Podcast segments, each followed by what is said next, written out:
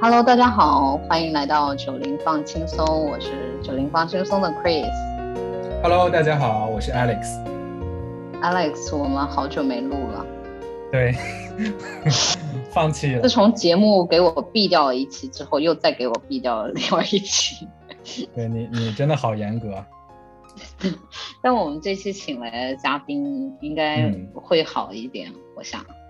然后，对，也是我很要好的朋友，我的同学加闺蜜，那个 Grace 张磊。嗨，大家好，我是 Grace。对，可以。然后我们反正都港漂，我们都在香港工作，然后也都在香港生活。然后有不同的这个经历，最近就是跟我的这个好朋友聊到关于微博上的一篇，我不知道这个文章是不是热，算是热文吗？还是就怎么，反正看了一篇文章的分享吧。然后讲的一个男生，一个男女朋友，然后女生跟这个男生应该是谈了八年的恋爱，然后某一天突然就发现这个男朋友呢有一个。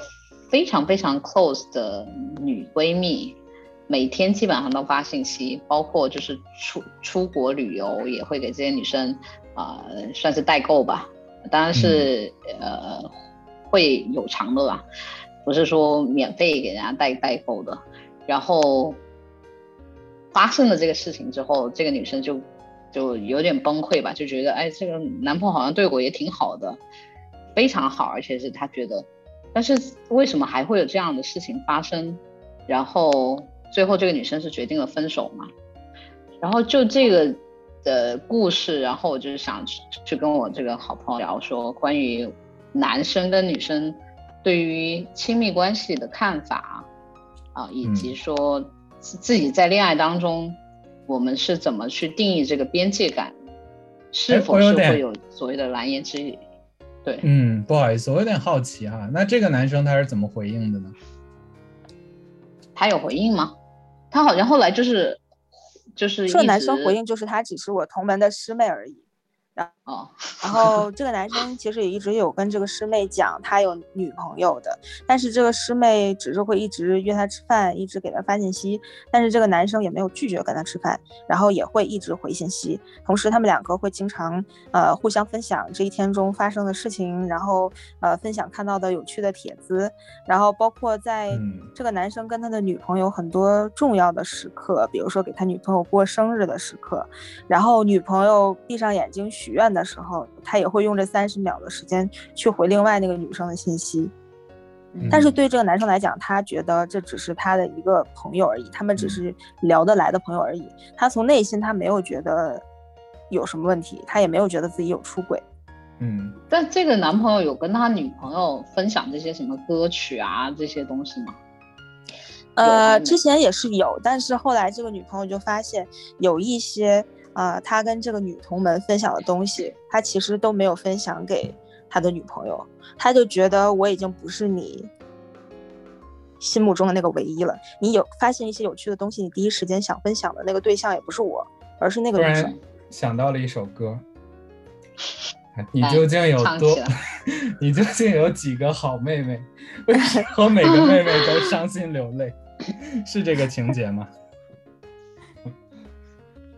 嗯，感觉是也不是吧？他有一个主要的妹妹，但其他的就是，呃，我我确实也觉得，就就跟朋友，当然我我的朋友很多都是老朋友来的，但你在某个阶段确实是遇到一些新朋友，觉得哎哇，好像也很聊得来啊，也也也很有共同话题，好像有很多新的东西、新鲜的东西跟这个人聊。但我不知道她这个男朋友是跟这个女生也聊了八年吗？还是说只是刚开始的？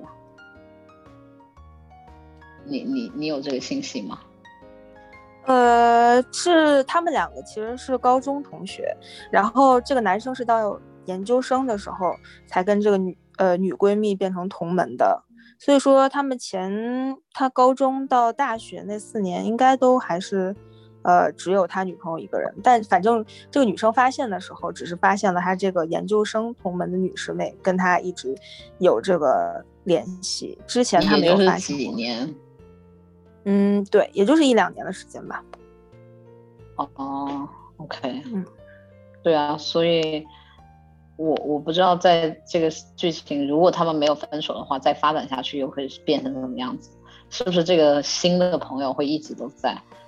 我觉得有些是，你说，不好意思，你们你们两位看了之后是什么样的情绪？是不是同仇敌忾？觉得没没 没一个好男人，还是怎么想？这个世界，这个很像网络热热文哎，很像这种标准的网络爽文，就是什么渣男就是怎么样下地狱啊，然后什么那个霸道总裁爱上我啊，就 是不是？但他不太一样的是说，这个男朋友对他是很好的，嗯。你知道吗？就是有一些是就明显开始就有出轨的迹象啊啊，怎么样子？那确实是，那这个算是渣吗？没有实质性的出轨的，他只是把他生活他的心可能分了一大块给另外一个女生而已。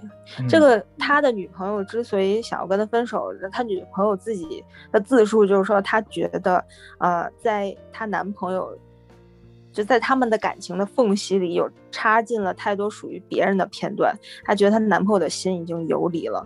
她这个女生自己觉得，她这个男生的感情不只是给她了，已经分了一半给别人了。他想要倾诉分享的对象，很多时间第一时间也不是自己的女朋友，也变成了另外一个人。所以说，这个是那个女生觉得她无法接受的一件事情。嗯嗯，理解。我觉得我我我们可以每个人讲讲这个看法哈。我觉得有有一点哈，我我想先画一个界限，就是你们觉得这两个人他们中间有谁有错吗？你觉得这个男的如果当他没有一个实质性的一个呃出轨的这个证明哈，但是他确实是跟在这个一段关系内，他还跟这个异性有一个好像相对比较这个私人的或者说有这种。擦边球的这样的一些，这个是男性的一个错误吗？你们觉得？嗯，我觉得对于有感情洁癖的人来讲的话，两个人的世界应该是不太能容得下第三个人的吧。嗯，但是这个男生没有实质性的出轨，你说要多么站在道德的制高点谴责他吗？我觉得倒也不是说犯了什么，呃，惊天动地的坏事，大错。对，不是什么大特别大的错误，但是只是看这个，因为每个人对自己感情的边界是不一样的，可能这个男生做到这个地步，他的女朋友已经是不可以接受了。但是可能对于其他一些女生来讲的话，如果没有实质性的出轨，他就不把这个当成出轨。他那如果是你你的话，你你觉得你会，你你你是这个女朋友的话，你会怎么选择？我可能做不到像他一样这么，呃，决绝的就分手吧，因为我觉得 八年的感情，他也一直有跟对方说他是有女朋友的，他也没有跟对方有过过于暧昧的这些个话语上的挑逗，所以我觉得我可能不会直接分手，但是我一定会不想让他们再继续联络下去，因为我也。不可以忍受说他有另外一个每天聊天、每天倾诉、每天分享生活的对象，我反正是会吃醋的。嗯，我我宁愿我不知道，你知道吗？就是我觉得知道，你这是鸵鸟的行为。真的知道给我制造很多的烦恼，就是到底我要这段关系还是不要这段关系？我现在就是很禁忌再去看。任何就是我如果我进入关系之后，我从来不会再去看对方手机了。我觉得这是很可怕的东西。就是我，但是如果你某一个时间点突然开始觉得他跟以前不太一样了，然后你已经有所怀疑了，你可以忍得住不去看他的手机吗？我可以忍住不去看他手机。是的，我我是这样做的。但是我我会想要去跟他聊。如果他不愿意去聊，那我就我我不会说怀疑什么，我就会想那就算了。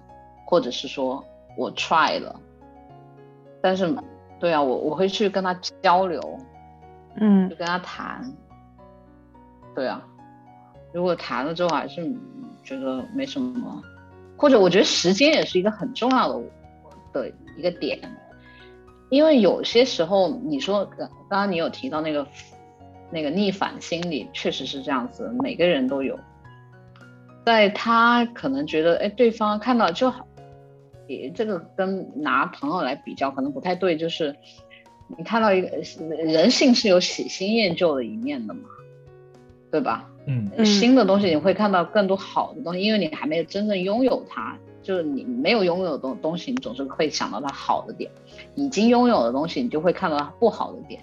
这其实也是人性的一面来的。但是我的意思是，时间久了，呃，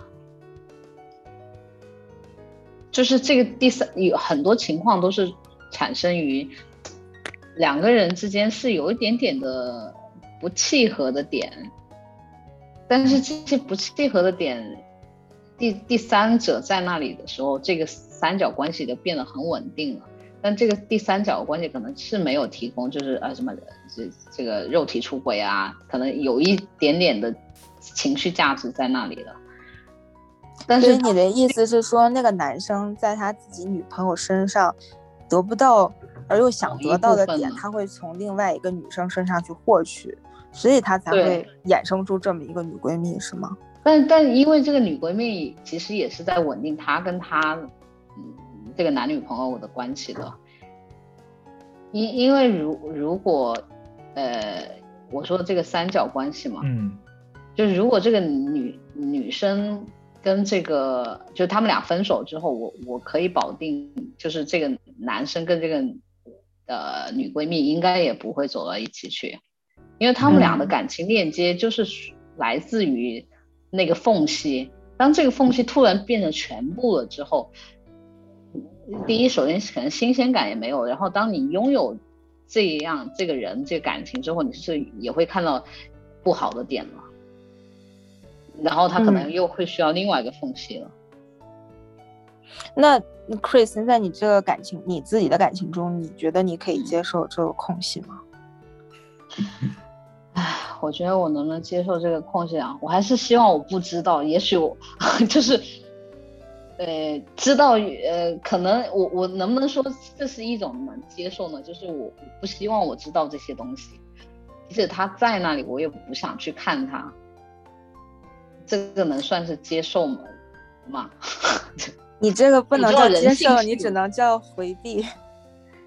呃，逃避吧，还是回避吧？就是我刚刚提到，我们都认识的一个朋友嘛，然后他的太太就是连她老公月收入多少她都不问，他们已经结婚应该有好几年了吧，小孩现在也有，她连她老公赚多少钱她都不过问，这个边界感到底是多强啊？然后。她老公不回家过夜，她也没有追问很多东西，我就会很羡慕这种人呐。就是因为我实实在在的体验是那些东西全都是给我带来烦恼的，他并没有给我增加生活多的好的乐趣啊，怎么样子？因为我在感情里头，一旦陷入到那些东西的时候的那个状态，还有一跟我跳出来，我就单身的状态，我是。肯定单身状态是更好的，然后我就会想，那他感情给到我的就是那些甜蜜的东西，我就去享受好了。那些东西，我真的希望我不知道。如果被是我说，如果最后我被骗了，那就算了吧。我觉得这个跟目的有关系，就当然就不要污名化“目的”这个字啊。就是说，你在一个关系里面，你现在这个人生的阶段，这个心境，你想得到的是一种什么？就刚才，Chris，我通过你你说这个，我我有点感觉，我揣测你，可能你是觉得你想要这个感情里面就是最让你觉得舒服的一部分，但是感情里那些沉重的那些互相牵制的那些牺牲的东西，你是有点不想面对，因为我觉得这个东西真的是一体两面。就你刚才说的那位同事的夫人，她她可能是对她的丈夫充满信任，但。反过来，她是不是她自己的一些私人的空间，她也是不希望她的丈丈夫去干涉。我觉得这个东西是两个人相处的一个方式，就是他们两个在呃双方都是透明而且是自愿的情况下，这个真的是无可厚非。但是你的关系里面，你现在想要的什么？我觉得最好就是你能找到一个跟你契合的人。那讲回刚才，我我觉得你刚刚讲的那点很对，对的，就是他老婆应该也是有这个 expectation 的。那我有一些我自己的事件，你也不需要过问太多。对这个，所以越来越多的人可能就是，就当然在这个外界的环境给他们压力没有那么大的时候，好像是慢慢的不太相信婚姻这种东西，因为其实这个维系人跟人在一起的，如果说不是一个社会逼迫你，啊，社会的眼光说你要是不结婚你是老不正经，你要是不不生孩子你是是属于这个被歧视，如果把这些东西都抛开，完全尊重人性的话。其实婚姻这种东西越来越没有必要，因为大家在一起，然后如果说你的财务希望共享，如果说你们双方的这个相处模式是一个有长期的一个合作的话，其实这就是一个稳定的关系。那如果说突然有一天不稳定了，那两个人都发现自己有其实更好的东西，或者说摊开了，那两个人分开也未必不是一件好事，就是。呃，我我个人是比较推崇一个比较新的一个关系的概念，就是只要是做到公平，当然就是呃，就是背着别人去伤害对方，然后逾越出自己双方的这个契约精神的一些事儿，我是不赞同的哈。但是，嗯，以刚才那个例子来讲的话，如果说这个男的他没有去遮掩他跟就是这个女生的关系，而且。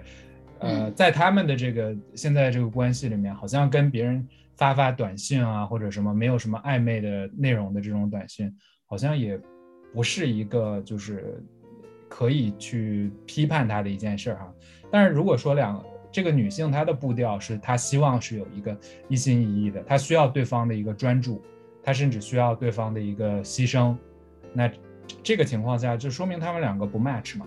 嗯，这个其实换一个场景，现在我们说的只是一个发短信的场景。那我觉得换一个场景，就是比如说这个时候男方然后要去工作了，他可能或者说要去读书了，他要出国或者去其他城市，那他要求这个女生放弃他现在的工作跟他去，那他愿不愿意？我觉得这个事情跟他去给另一个女生发短信，这两个是有可比较之处的，因为好像都是，我觉得好像都是说。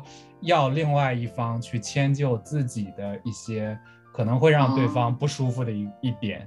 那如果两件事都不涉及道德，为什么你觉得就是发短信就会涉及道德，然后你去另一个城市，然后希望对方跟你去就不涉及道德？其实都是让对方牺牲嘛。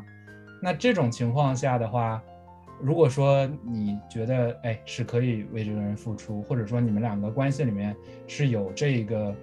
呃，长期的这样的一个打算的话，我觉得这个真的就是两个人之间的事情。嗯，是，我很同意。对，但是我觉得男女的这种关系还是会有一个道德的框架在这边的吧。即即便两个人可能是一种呃开放式关系，各玩各的，但是呃，其实在这个社会的道德的框架下的话，其实这种行为也不是一种可取的行为。嗯。呃，那这个道德还是你们俩的，就怎么去衡量这个道德标准？外在是有一个的，但是不是可以限制到你们？你们觉得你们自己有另外一套道德标准？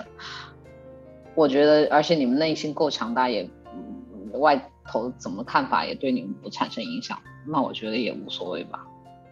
我觉得各玩各的这个好像有点超纲了哈，但是但是。我觉得无论如何，就如果说各玩各的情况下，那这个是三个人的事儿或者四个人的事儿，就是说他们两个人首先知道对方他的一个底线在哪里。比如说，你不能把你们共同买的房子然后去抵押出去，你不能去把这个人带回来过夜，就是有还是有一些契约在的。第二的话，也是你出去，你外面多生的那个枝节，他本身是了解到你你处在这个关系里，只要是互相大家都清楚。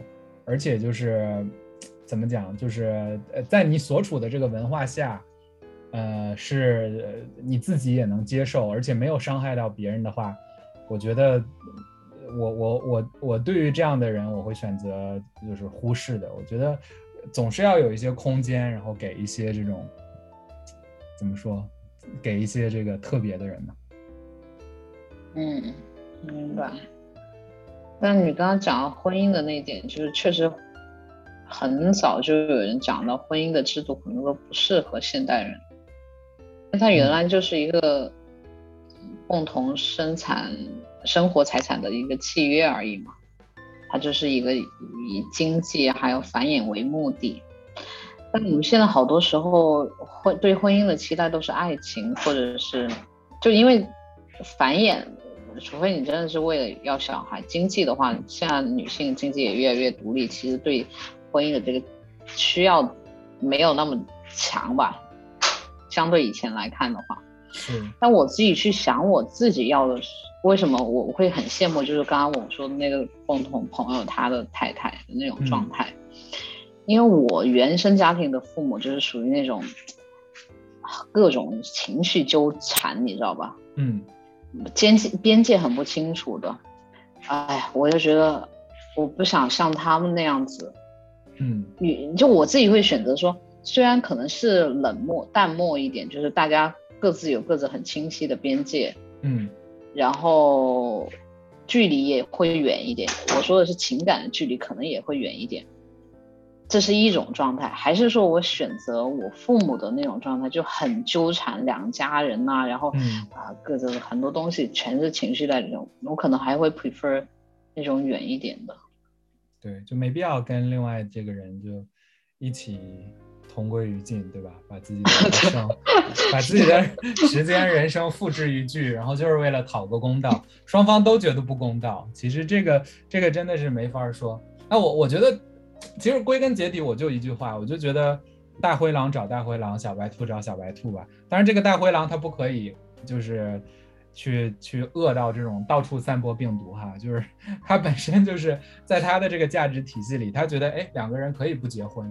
那这个如果说两个人愿意一辈子不结婚，然后以这种关系相处，那我觉得也是他们两个之间的事情。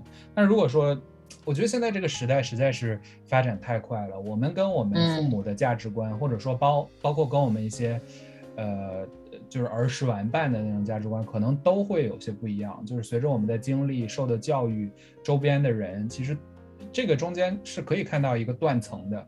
但是我觉得始终就是说一个比较公平的做法，就是说你要找一个跟你有相同价值观的人。就是我我是比较。就像你刚才说的，我我感觉有一个挺火的词叫内耗哈，就这个所谓内耗，就是觉得好像有一些不应该去浪费的时间，然后跟精力都花在一些就不一不应该放的一些地方嘛。但这种内耗实在是挺常见的，就是说两个人本身就是不契合，但是一方觉得是。对方亏欠了自己，另外一方觉得对方阻阻碍了自己，这个就是就是自己有内在有很多的这些纠缠的东西在。但是我刚刚说了，我想选择那种状态，也有很大的一个弊端。嗯，那弊端就是在于你要承受很多，呃，你你肯定有很多个人时间。嗯，你个人的时间你怎么去？就不会觉得啊，我又很寂寞了，很空虚啊，或者怎么样子的。你有自己的呃轴轴心，你有自己的轴心，对啊，这种状这种状态是更适合就是独立女性的。这个其实也是我自己最近这段时间啊思考，到底是想成为一个独立女性还是传统女性，你知道吗？嗯，但是我觉得有一个点是，你会不会为了想成为那样的人？所以才为了忙而忙，就是想让自己忙起来，不想让自己想那么多，是因为你想成为那样的人，你不想把自己过多的呃思虑放在对方身上，所以你才被动的去选择自己很忙，还是说你本身就是很有事业心的女生，你本身就不想做传统女性？我觉得这两个还是有很大的区别的。我同意你讲的，但是呃。我我是有自己想做的事情，有想实现的一些东西在的。可是我以前是很恋爱脑的那种女生，就是一旦这个人出现了，我立马呃自己要做的事情，我全都抛在脑后的那种，你你知道吧？嗯，呃，但是我我现在开始看清楚之后，我就觉得，呃，不是那个是我要，确实是我要做的。我我很冷静的思考之后，我知道这个是我要做，只是。源于嗯嗯那个对象出现的时候，他牵连了我太多的安全感、不安全感那些问题。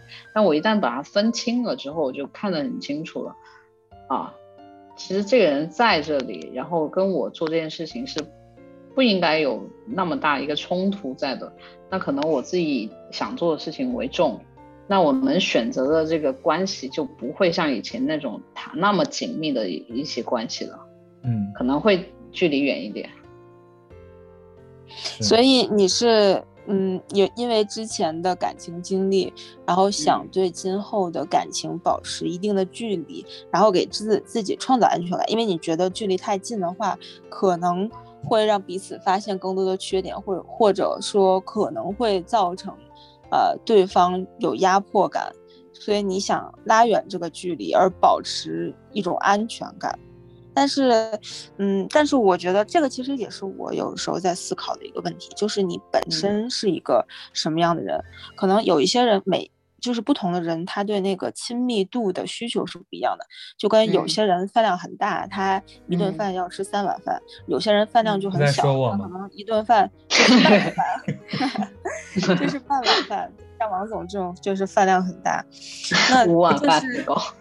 官官方官方下下结论了哈，官方官方印证。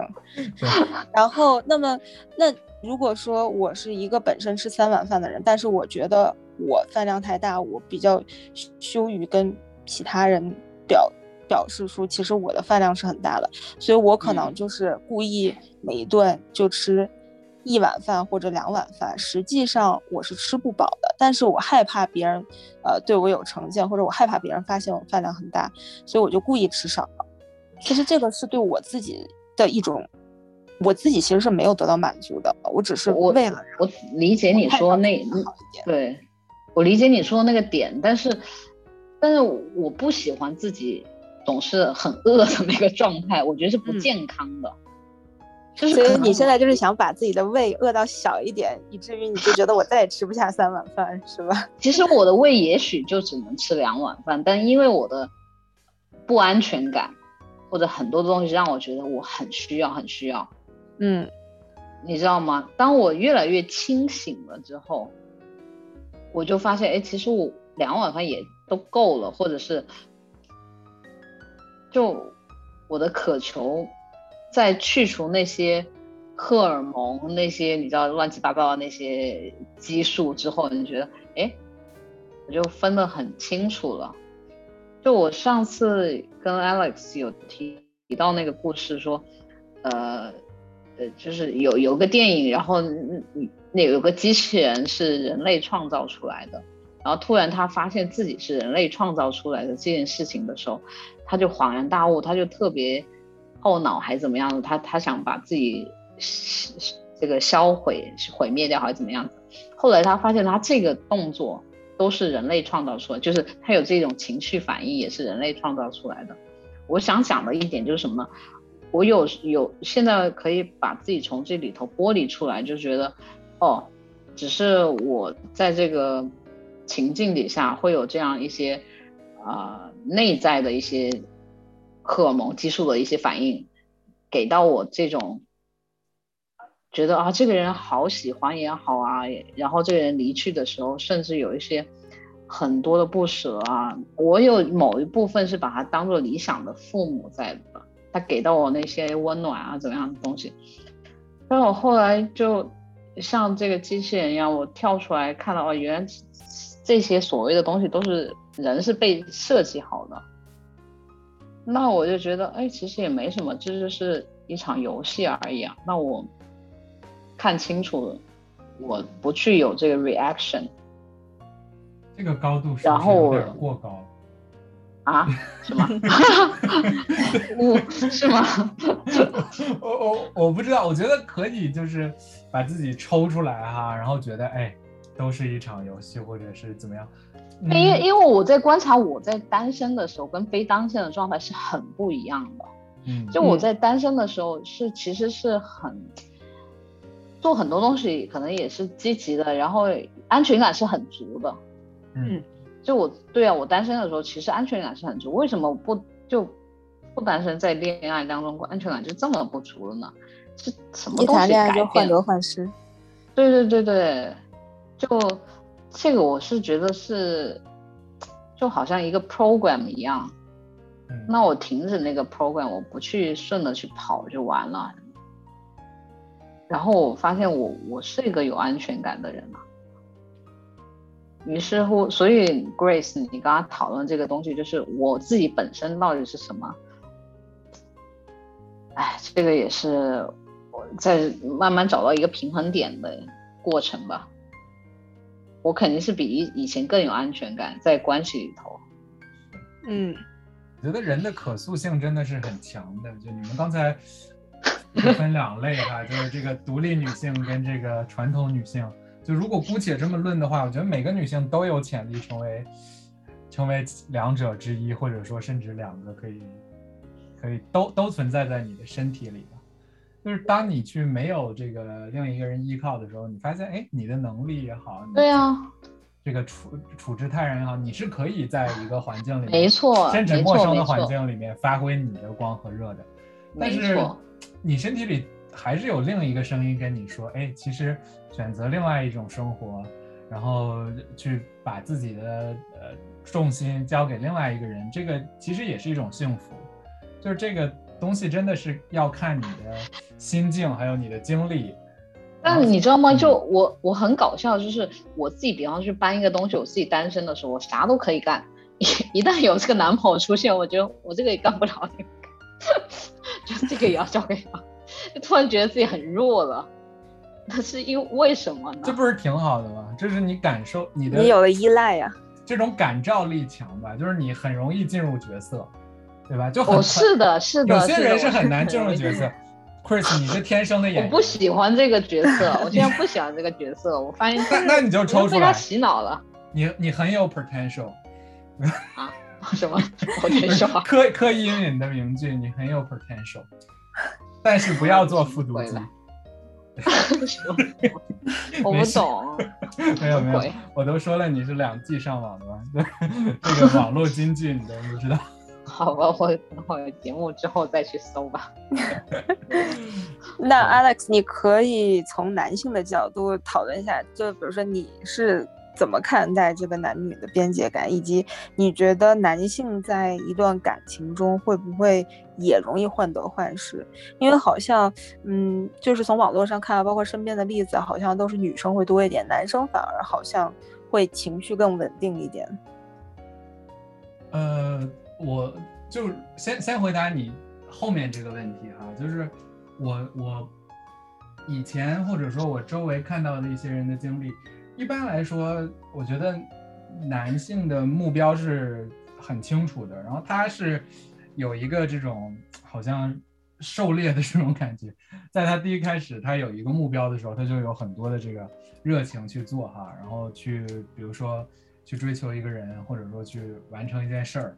那当这个达到了之后，好像就是你的内心里就觉得，哎，这是已经是这个 checklist 已经是完成的。接下来维系当然也是挺重要，但是完成的那一下儿，这个是好像对于很多人来说，这个是一个终点，据点，就觉得已经是理所应当了，完了，就理所应当了。这个已经是我我的人，或者说这个已经是。我办成的一个事儿，那可能他会去找下一个目标，这个目标不一定是人哈，这个，但是他他就会有一种就是觉得好像呃已经办成了这样的一件事儿的这种感觉吧，嗯，那你你你的第一个问题是说，嗯，是什么来着？边界感。对，边界感，边界感这个东西，这个真的是因人而异吧，就是我我是北方人嘛，但。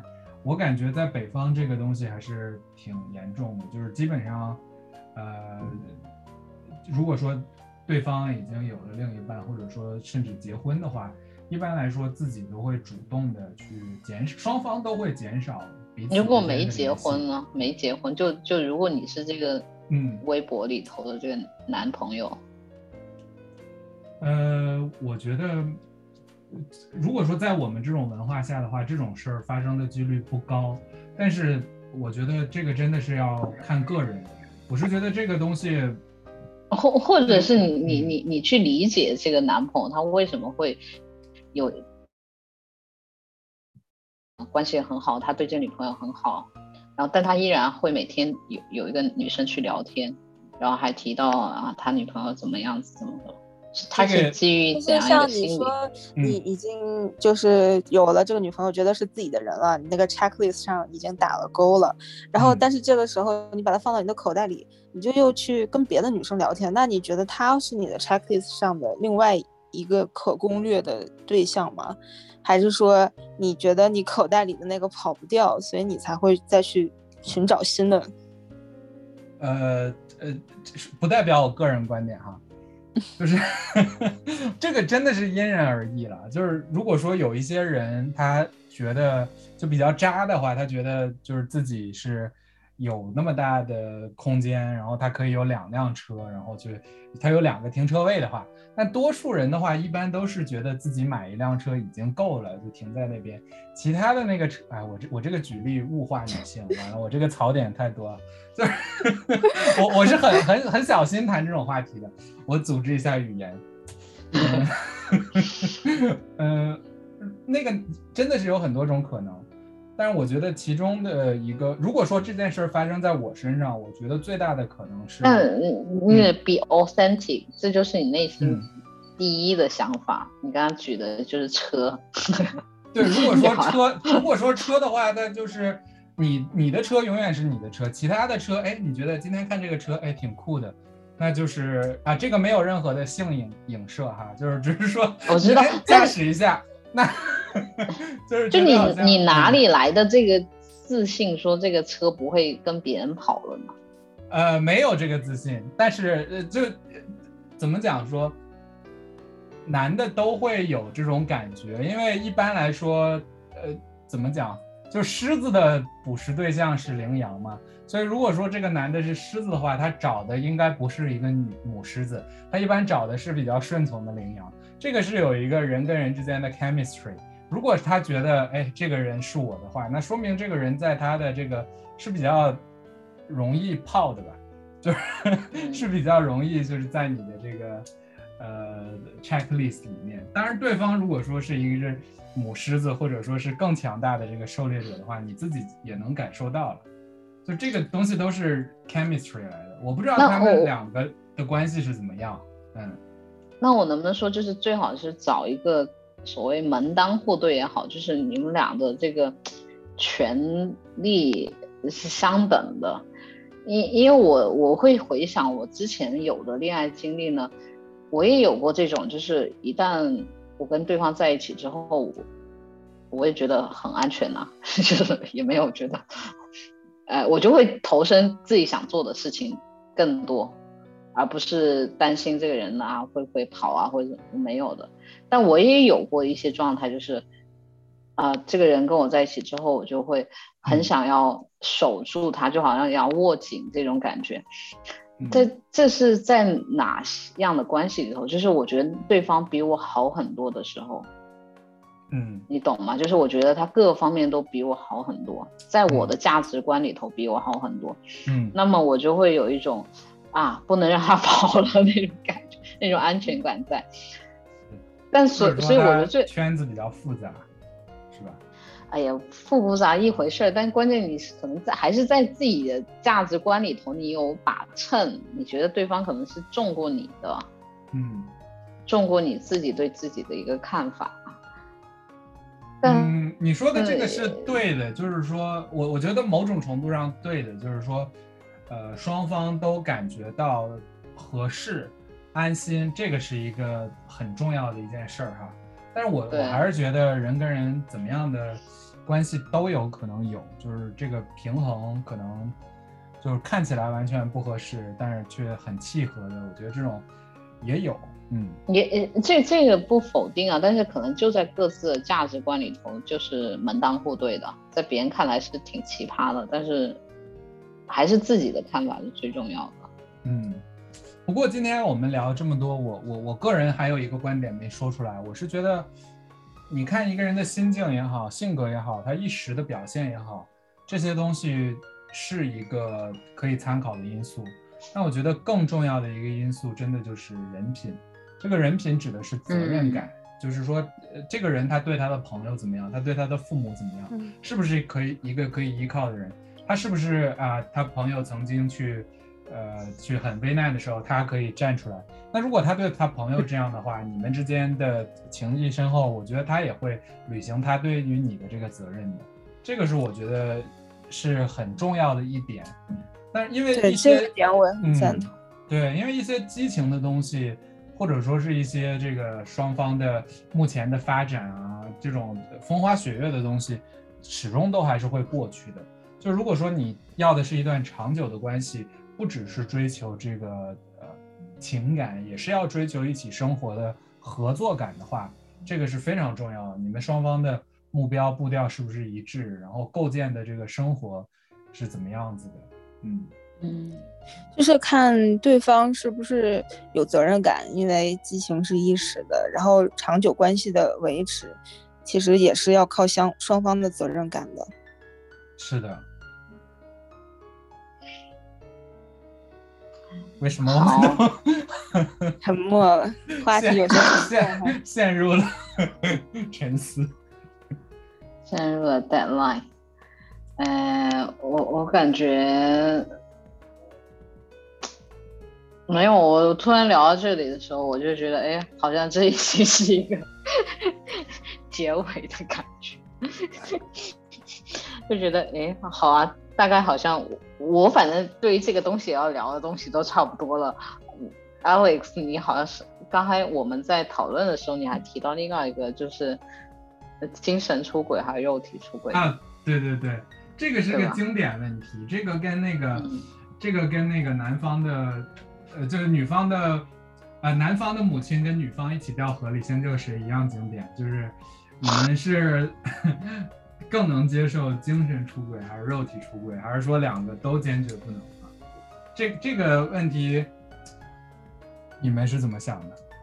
哦，刚才我们也有讨论到这点，嗯，呃，精神出轨就是要看对方有没有，我的观点是对方有没有采取什么。呃，实际上的行动行为上，如果只是心理上的一个过程，然后短暂的一些嗯什么 message 啊什么，其实我还是 OK 的。所以我真的我不会看对方的手机，不会的，我真的是完全不会。我我我不想知道这些。我只想啊，就就就是这句话也是很重要。最后哪个人留在你身边，这个是最重要的。就最后谁留下来？对，你说这个行为，我觉得有点模糊，难以界定。那我想到几个例子，一个就是这个人他爱着另一个人，那个人去世了，然后他他每年都要去给那个人上花圈，然后写着是此生挚爱之类的这种话哈。第二种就是说，这个人他喜欢另一个人。那他每天下班都会花一个小时，然后去那个人所在的学校，然后看那个人，就是远远的看，然后一看就是十年。这两种行为在你的这个 定义里面是属于有行为还是没有行为？啊，第一个什么花圈，这个什么？第一个是，我觉得 这是什么鬼啊？我觉得是这样。那。这个人如果已经死了，然后他去拜祭这个人，献花，然后说这个人是此生之爱，那证明这个人应该是在你之前出现的才对，对吧？他只是说他心里有这么一个失去的伤痛，你是后来出现的，他后来跟你在一起，你才会说出现这种状况。我觉得这种如果是我的话，我应该可以接受的，因为嗯。就是他是会呃，他很爱那个人，然后但是可能因为种种原因那个人离去了，然后变成他心里无法弥补的一个遗憾，然后在心里永永永远留下一个空缺给那个人。我觉得这个我是可以接受，我觉得这个也很正常，而且也证明他是一个有情有义的人。嗯嗯，然后你说的第二种。这种我觉得 感觉有一点变态。啊啊，那那我想到另一个例子，去偷偷的看一个人一个小时，我觉得，对，我觉得如果我男朋友是这样，我会觉得非常他有点变态。如果说第一个人他没有死，就是说他们因为就是各种原原因，因为误会分道扬镳了，后来同学聚会，哎，又重新认识上了，然后但是双方都已经就是组建了新的家庭，但是他们俩好像都是。彼此心目中的白月光，而且还经常发短信，然后都是问候型的短信。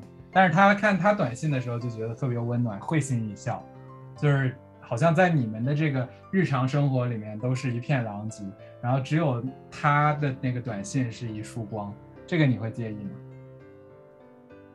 我觉得我情绪上肯定是会介意的，但是如果他们两个只是彼此问候对方。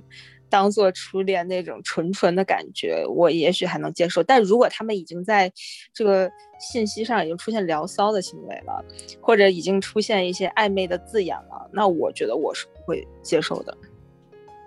嗯，我也差不多。就是他们把自己互相在内心作为白月光这件事情，我是控控制不了的。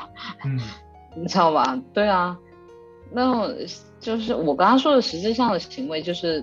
有没有采取主动的啊约对方啦，啊送礼物啦，嗯，这些是好的，我都觉得我是接受不了的。嗯，一年同学聚会一次，然后是他最重视的日子，然后他每一年的这个时候都会去精心打扮一番，然后为了见彼此，然后从此每次回来神清气爽一个月，然后之后又陷入生活。那我觉得这个人也很惨，因为他一年只能神清气爽这一个月。牛郎织女嘛。那你你觉得好像在好 Alex 好像在你的心目当中，婚姻都是很很很不怎么样的，都是一地鸡毛的，需要每年充这个月的电是吧？对啊。去见一下白月光，你才能活过来。但是我想说，这个打扮或者是说。呃，想要去参加同学会，可能未必也是因为一定是要对某一个女生，呃，喜欢或者怎么样。可能是要这个针对很多女生。你比如说，你比如说像我爸，我爸就马上就要六十岁了，那他现在还是会有同学聚会，然后他同学聚会，像我爸，他平时根本不不在意自己穿什么，他也从来对这种打扮什么都不介意，然后出门就是随便抓一件上衣，随便。抓一条裤子就出门了，但是他唯一会打扮的时候，就是他去参加同学会的时候，他会染头，他会挑一些他自己觉得好看的衣服，就是那种可能鲜艳的衣服，平时不会穿的衣服拿出来穿。但是他的同学也都六十，也都六十岁岁左右了，然后各自可能都已经有孙子孙女这样了，但是他们只是一起出去玩。你说他是什么？为了，呃。让别的女 生看别别的女同学，然后觉得她很精神吗，或者怎么样？这个我觉得有这种因素在，但是我觉得她只是因为有异性在而已，不是说特定的对某一个异性。嗯，对，这是一些 social 的基本的，每个人的 social 环境当中就都要捯饬一下自己嘛。嗯嗯。好，这是第一类哈，那第二类是说那个。一个人他对你很好，然后就是即使就是你们都知道，可能双方的这个呃就是激情的那个时候已经过去了，就是双方已经开始就养孩子啊，然后每周就什么忙工作啊，就是这样的一个这个永续的这种生活的状态了。那你突然发现他其实有的时候会去一些色情场所，但是他去了之后，其实他都是没有。不是一个长期的，每一次都只是为了一个发泄而已。那但是他还是呃记得你的生日，给你买这个礼物，然后对你特别好。你你下班多少多晚，他都会开车去接你。然后你过生日的时候送你礼物，包括就是孩子，呃，他也会每周末带孩子去游泳，就是尽到做父亲跟做丈夫的全部的责任，包括你的家人，他都细心照顾。这种情况你会接受？你会睁一只眼闭一只眼吗？如果我知道的话，我觉得我很难，所以我才说我不看对方的手机，我就是不希望知道。嗯，我知道的话，那我会，我我是有精神，就这个叫情感洁癖的人，我是有的，我自己知道的。就一旦我知道，他情感没有出轨，他还是觉得你是他唯一的老婆，他只是就是这个。那肉体出轨我也是接受不了的。嗯，这个你觉得是比较严重的，对吧？嗯，是，我会觉得很恶心的。那我还怎么跟这个人进行，你知道吧？嗯，夫妻生活，我就觉得啊，那我不知道啊，我也觉得。从医学上讲的话，这个人可能还挺干净的，就是他的保护措施做的也挺好，比不爱卫生的人干净多了。从医学的角度上讲的话。那我还我觉得从如果是对于我来讲，我现在作为一个未婚的角度来讲的话，我想象的话，我是觉得我不能接受的。呃，我觉得这个脏是一个方面，然后另外一个方面，我是觉得不管是肉体的出轨还是感情的出轨，其实都是一种背叛。我本质是因为接受不了这种背叛，呃，别管你是精神出轨还是肉体出轨。所以我就都不可以接受，因为对于我来讲都是一种背叛，嗯，然后但是如果作为一个已婚，然后要操持家庭，并且可能已经有一两个孩子的这种，嗯，结婚很多年的状态来讲，那样的女性，我不确定她们是不是可以接受这种状态。也许你在很多年的柴米油盐以及被生活的琐事，然后已经弄到身心俱疲的时候，可能也。未必就会在意这些点了。我觉得可能年龄也是一个问题，也许很岁数大的人跟年轻人的想法会很不一样。不过单就我这种未婚的女性来讲的话，我觉得我是不可以接受的。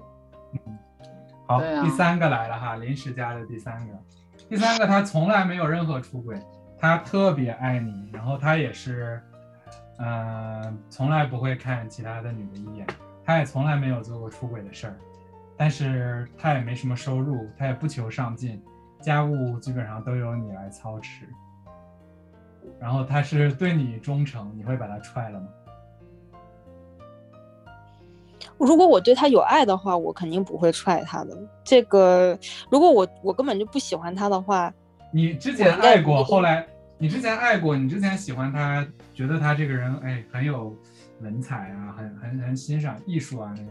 后来发现他在生活中就是一个不能自理的人，他的那些就是以前的那些小小情绪都是他把妹的一个手段，还有自负，然后觉得自己有有点墨水的这种显摆而已。后来你发现其实他这个人就是挺空的，然后而且随着岁月的操磨，你越来越发现他的无能。嗯，因为你说到前半节的时候，我就想这个不是就是李安吗？李安当年 就是这样啊，他老婆养着他，然后他也是一个呃艺术家，艺术家的性格，他也没有钱，然后他也有他自己的艺术追求，他也不会管很多家里的事儿，即便他赚不到钱。但是后来他是成功了。但如果是在你说的这种，他你当年以为他有一些才情，但是呃随着岁月的流逝，你发现他只是一个呃。只会空谈、只会空想的人，然后实际上又没有任何，也对家庭不负责任，然后也对你不负责任。我觉得这种肯定不会再继续跟他走下去了。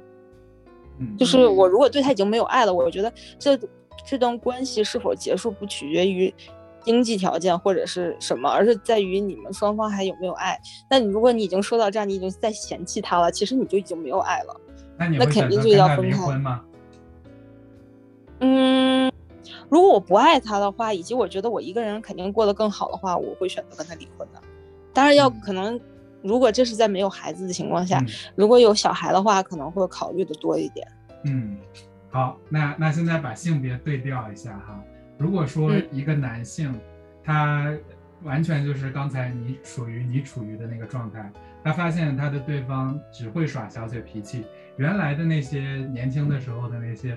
活泼可爱啊什么的，随着年龄也慢慢的都操都操磨没了，而且好像他对于家庭啊也还是就是没有一个奉献。这个时候你觉得你想跟他分开，但是出于男性的这个责任，你觉得好像失去了你，就是他自己的未来的生活可能会有一点麻烦啊。那这个时候你觉得是因为没有爱了，狠心跟他离婚比较渣，还是说跟他继续在一起，但是自己偶尔精神出出轨啊？我这个问题是很欠打的问题，但是 原谅我。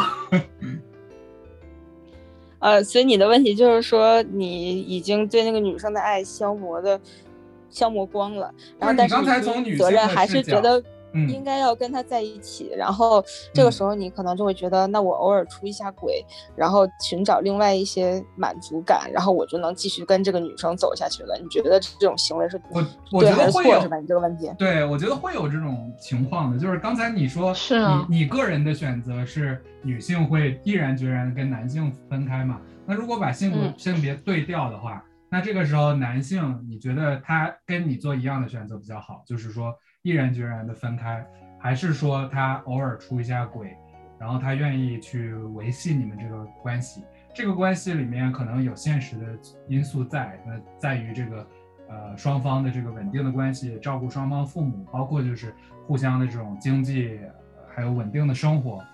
那你觉得，如果说这个男的他做跟你一样的决定，你能接受吗？还是说他做另一个决定，你是觉得是好像？显得他有点人性，我觉得是这样，就是如果两个人的关系走到这种程度的话，首先。包括刚才那个男女对调的例子也是一样，就是首先其实要做的是沟通，比如说我跟对方说，呃，你我觉得你现在这种状态，我觉得不好，然后我觉得如果我们想要生活的更好，或者我们的关系能够维维系下去的话，我觉得我们彼此之间需要做出这样这样的改变，然后看对方。会不会有这样的改变？如果他是完全不 care，他就是我不想拐啊，就这样啊，然后一副不在乎的样子，然后你也觉得你们的关系无法再得到任何推进的话，我觉得不管是男是女，结束都是一种最好的，以及是对对方最负责任的状态，而不是说，哎，我觉得我也拯救不了我们两个的关系，然后他也让我满意不了，那我就出轨吧。我觉得这种好像也。这我觉得这是一种逃避的选项。其实你如果觉得不爱对方，然后以及对方完全已经无法满足你的期待，你在这段关这段关系中已经获得不了任何的满足感的话，我觉得那就是把它结束，你再去寻找新的，而不是同一时间，呃，又维系着这段残破的关系，然后另一时间又去寻找其他的安慰。我觉得这种也不是一个很道德的行为。是，可能我的道德准则稍微高一点。对，我觉得，但是我觉得，嗯，你说，大部分人都不会那么勇敢去做出，就现实来看，很多例子都是这样子，要不怎么会有那么多小三的案子嘛？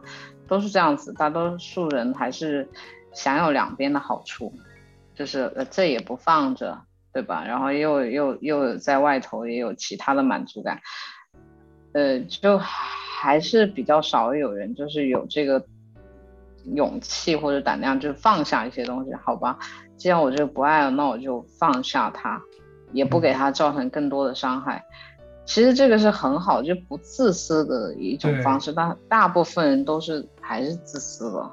对，我觉得很庆幸的一点就是说，现在越来越多的人去推崇像这种，呃，像一些比较独立、独立的，但是未婚的女性的这种生活，就是像这个俞飞鸿这样子。就是觉得他呃这样的生活是完全值得人们尊尊重，还有就是觉得甚至是某一部分人羡慕的。就是一个人他本来就是一个独立的个体，他可以选择就是在合乎法律、合乎道德准则内的一切的这种生活啊。那这个就是性别的这这个这个因素，我觉得已经越来越就是不能成为禁锢一个人，因为社会的分工也变了。就是刚才我之所以说男女对调，这个就是说。其实我想说一个例子，就是说，女性她如果要是想得到一个解放的话，其实就是要受教育，然后要有自己独立的这个经济能力。这个时候她是会更能够去主宰自己的一些生活。如果不是的话，就是男女的这个步调啊，包括他们的相信的东西不一样的话，那这个势必会出现我们之前说的这种。内耗跟这种纠缠的这种现象，对啊，就是你内在那把声音一定要足够强大。如果你作为一个独立女性的话，独立女性就是经济要独立，精神世界也要独立才行，不能依附在任何人身上。因为如果你依附在其他人身上，一旦那个人没有了的话，你是可能你的精神和物质世界都是崩塌的。对，这个好像是在做一个，呃。风险，呃，风险管理，风险管理，对，是。但我我很同意刚才 Alex 讲的，就是讲到最后都是，就不管是男性还是女性，越就是越来越，这也是一个社会的进步吧，就是越来越去这种性别化，不管是男性还是女性，你只要是觉得这这关系里头，你还会有获得满足感的。你自己能讲得通的一点，这今天反正分享也只是我们自己的一些个人观点。对，我就突然也想到之前的一个辩题嘛，就是叫高知女性做全职太太或者说全职妈妈是不是一种浪费？那我觉得我们今天的这个讨论，我觉得或多或少也给了这个的一个我们自己的答案哈。我个人是认为，浪不浪费是取决于这个女性，这个女性她获得了高知。然后她去选择做一个做人妻、做人母，回归家庭，这完全不是浪费，因为她有了自己的选择，她有两个选择，她选择其中一个，这个怎么会叫浪费呢？另外一个只是一个机会成本而已。但是如果说一个人他只能去走那条路，我觉得这或多或少是一个浪费，这是对于他人生可能性的一个浪费。嗯，没错。好，那我们今天就讨论到这儿。好的。非常开心今天有 Grace，希望你可以以后再多多参与我们的讨论。谢谢，我也很开心今天能跟大家一起聊天。好，大家周末愉快。周末愉快。周末愉快，拜拜。